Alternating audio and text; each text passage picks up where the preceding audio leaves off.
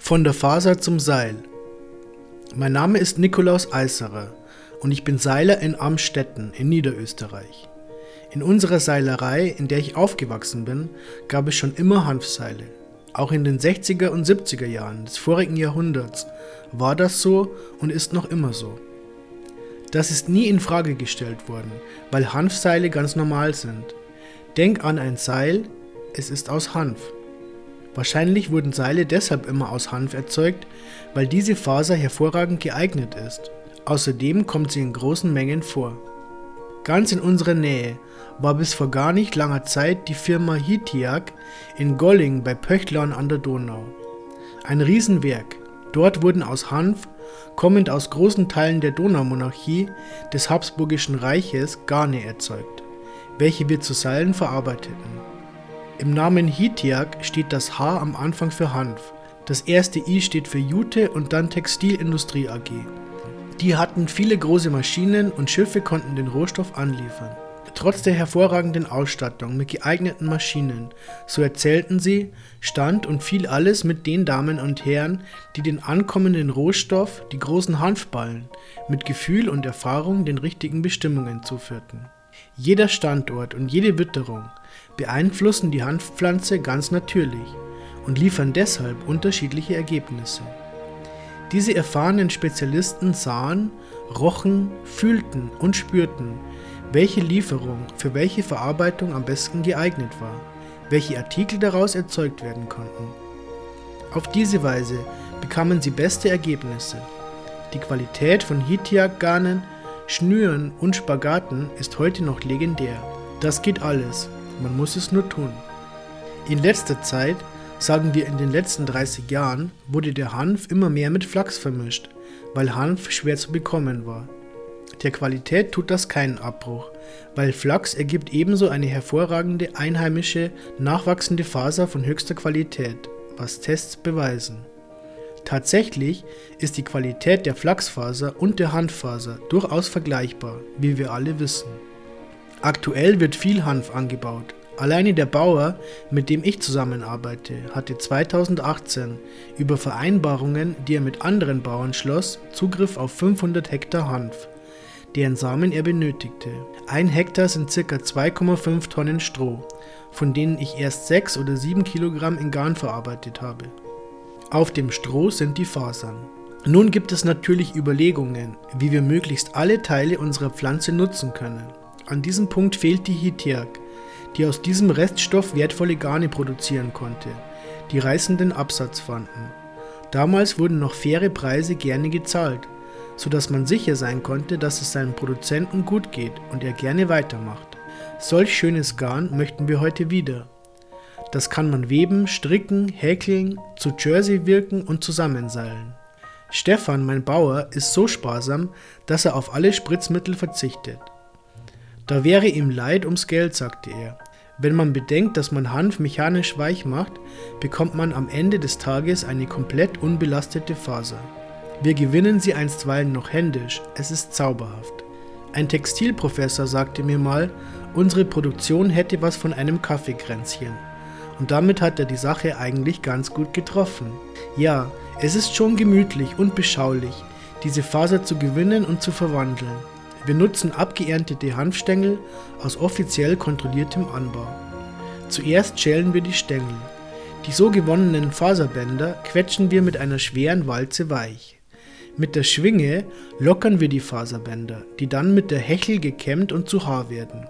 Die Kade erzeugt daraus Vlies, das wir zum Spinnen auf dem Spinnrad brauchen. Das verzwirnte Garn kann dann einer weiteren Verarbeitung zugeführt werden. Unsere gesamte Erzeugungsstraße benötigt keinen Strom, weil wir alles per Hand und Fuß bedienen. Unsere Utopie ist Textilverarbeitung aus hier wachsenden Fasern. Wir können es schon, aber damit ist jetzt Schluss. Wir wollen eine Spinnmaschine, die gleichmäßigeres Garn erzeugen kann, als wir es mit der Hand fertigbringen.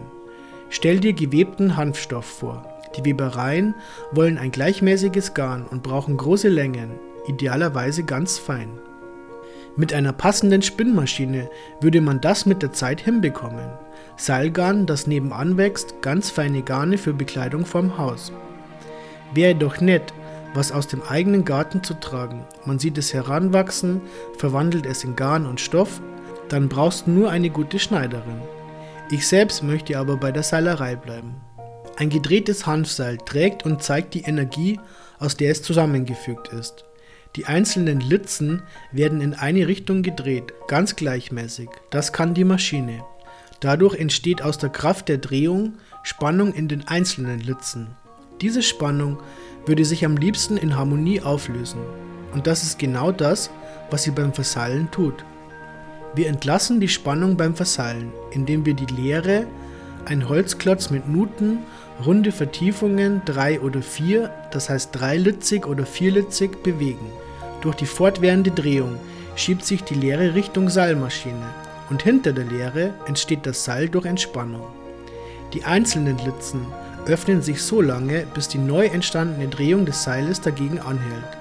So bleibt das neu gedrehte Seil in völliger Harmonie zurück. Durch die eingespeicherte Energie hält es für immer, bis das Material zerfällt, zusammen. Gleichzeitig entsteht ein Körper mehr oder weniger nur aus Energie. Und das sieht man, fühlt man, spürt man. Wenn man dann bedenkt, wie der Hanf wächst, er ist einjährig, so haben wir jedes Jahr zur Erntezeit wieder neue, fertige Stängel mit vielen Fasern drumherum. An ihnen kann man auch ein wenig den vorigen Sommer ablesen. Und unsere Stängel sind ja nur ein Teil der Pflanze. Bei unseren Bauern wird das Hauptaugenmerk auf die Samen gelegt.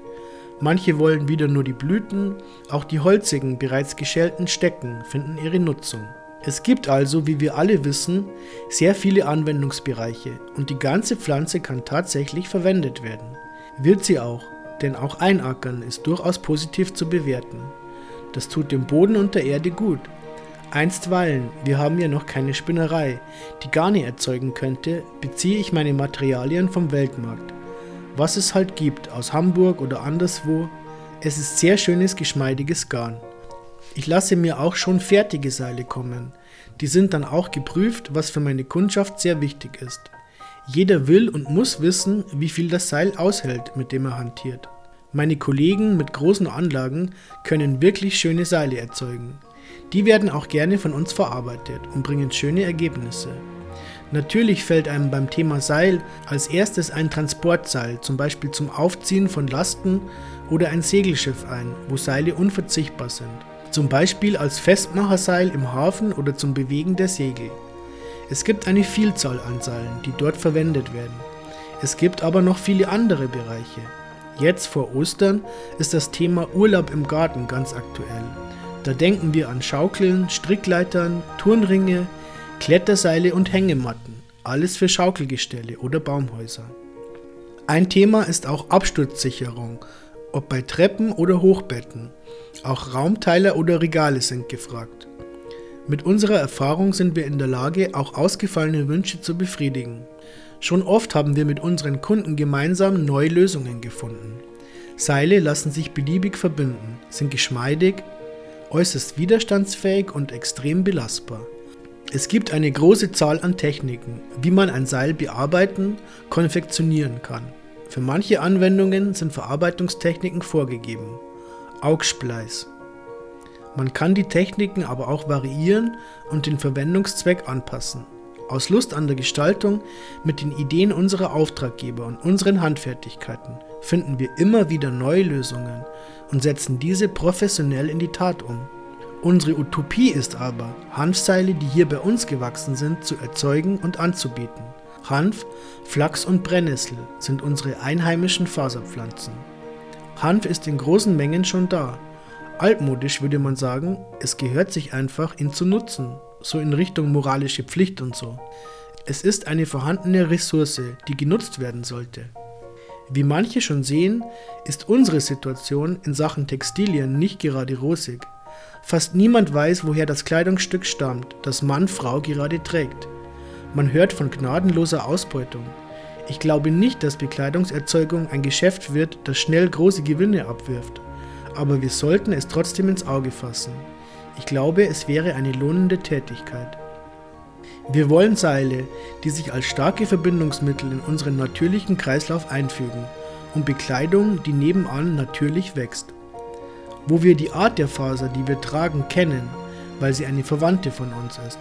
Die komplette händische Fertigungsstraße, für Garn aus Hanfstroh, vom Schälen bis zum Spinnrad, steht betriebsbereit zur Verfügung. Wir sind schon am Werken, wie schon einmal erwähnt, es hat etwas von einem Kaffeekränzchen.